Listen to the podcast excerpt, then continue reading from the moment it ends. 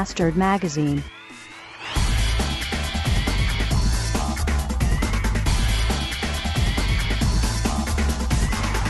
Guten Tag. Ja, früher im Mittelalter, da war die Welt noch in Ordnung. Da wurde nicht lange überlegt, sondern schnell gehandelt und die Mühlen des Gesetzes malten schneller als heute so mancher Porsche Cayenne Motor. Wenn da einer rumlief und Schwachsinn erzählte und verbreitete, er könnte mit Tieren oder Toten reden und Mistgabeln verbiegen, da hat man nicht lange drum rumgeredet, da wurde derjenige einfach auf dem Scheiterhaufen zerbrannt. Das war kostengünstig, ging schnell und war ein Spektakulum für Groß und Klein. Es gab Bratwurst und Haferschleim. Es war schön hell und Wärme gab es auch für alle. Das war praktisch. Und heute dürfen solche Schwachmaten ihren Scheiß im Fernsehen verzapfen und der dumme, deutsche, einfältige Pöpel sitzt davor, guckt sich den Schrott an, wundert sich und legt dann Omas Silberbesteck auf den Fernseher, um zu warten, bis darin der Blitz einschlägt. Ganz, ganz schrecklicher Unfug, der da zurzeit passiert. Ein Weg in die richtige Richtung geht da meines Erachtens nach die holländische TV-Produktionsfirma Endemol. Die gehen einfach hin und sperren die ganzen Bekloppten alle in so einen Container, der dann von Kameras überwacht wird. Das könnten sie schenken, aber die Idee mit dem Container finde ich ganz gut. Schade ist meines Erachtens nur, dass die Aufenthaltsdauer im Container leider zeitlich viel zu knapp bemessen ist. So durfte beispielsweise gestern die Hamburger Kackbratze Kathy schon wieder raus. Keine Ahnung warum. Fand ich nicht gut. Also ich habe das dann gesehen, wie dann als kleines Häufchen Elend da saß und ganz bitterlich geweint hat. Das zeigt mir, dass sie mit ihrer Gefangenschaft, in der sie lebte, glücklich und zufrieden war. Warum hat man sie nicht drin gelassen? Aber wenn mein Plan so aufgehen sollte, wie ich mir denke, müsste dieser Container natürlich viel, viel größer sein. Ich denke mal, ein Ausmaß von... Vielleicht sollte man einfach Bayern überdachen und drumherum eine Mauer ziehen und dann da die ganzen... Die meisten sind eh schon, naja... bis später. Ach, das ist doch scheiße. Ich sehe gerade, dass ich meinen Wagen heute Abend noch mit Kraftstoff befüllen muss, weil ich sonst morgen nicht bis in die Anstalt komme. Darauf habe ich gar keine Lust, aber... Morgen früh um 5:45 tanken fahren, darauf habe ich noch weniger Lust. Also werde ich mir jetzt doch noch den Weg zur Tankstelle meines Vertrauens machen und da Benzin kaufen.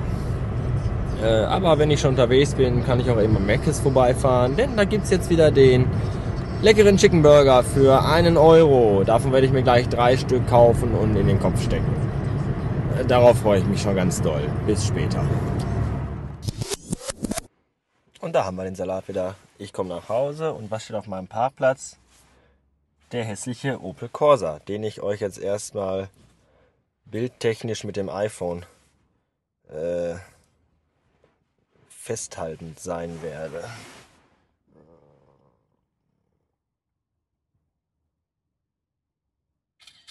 So. Wenn die da morgen wieder parkt, jetzt was vor die Löffel. Ein Stück.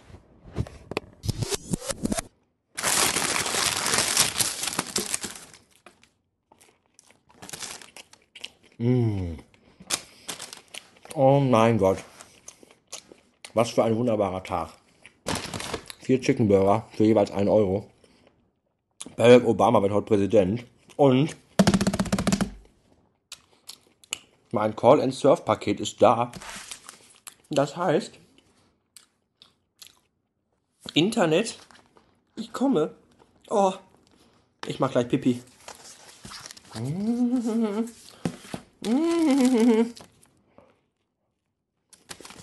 Oh mein Gott. Oh mein Gott. Oh mein Gott. Oh mein Gott. Freunde, ich bin weg. Wir sehen uns im Internet. Wir sehen uns doch nicht im Internet, denn jetzt gerade eben, nachdem ich 3 Stunden lang versucht habe, mich bei T-Online einzuwählen, habe ich kurz entschlossen mein Arcor DSL-Modem kleingekloppt. Weil immer, wenn ich mich einwählen wollte, dann ganze Benutzerdaten eingeben, die ganze Scheiße mit hier Anschlusskennung, Benutzernummer, bla bla bla bla bla und Kennwort bla. stand da auch, Verbindung ist aufgebaut, und wenn ich dann den Browser geöffnet habe, stand da irgendwas von willkommen bei Versatel, ihr Benutzername und Kennwort sind falsch. Hä? Hallo? Wieso Versatel? Hä? Hä? Und die einzige halbwegs logische Erklärung, die ich dafür habe, ist, dass dieses beschissene scheiß Arcor-Modem irgendwie mit irgendwelchen Vordaten bespielt worden ist, die das dazu bringen, dass man es nur mit Arcor DSL betreiben kann oder irgend so eine Scheiße. Und da ich irgendwie auch nicht in der Lage war, auf das Modem zuzugreifen, nur Gott weiß warum, habe ich es jetzt einfach kurz und klein gekloppt und muss jetzt doch diesen dreckigen, gierigen Blutsaugern von den Telekommandanten 30 € in den Schlund werfen, um mir da ein T-Mobile-Online-Wichse-Modem zu kaufen. Das kann ich aber erst irgendwann Ende der Woche machen, weil ich ja noch arbeiten muss in der beschissenen Drecksanstalt und keine Zeit für so eine Kacke habe. Ach, und deswegen gibt's immer noch kein Internet. Bis neulich.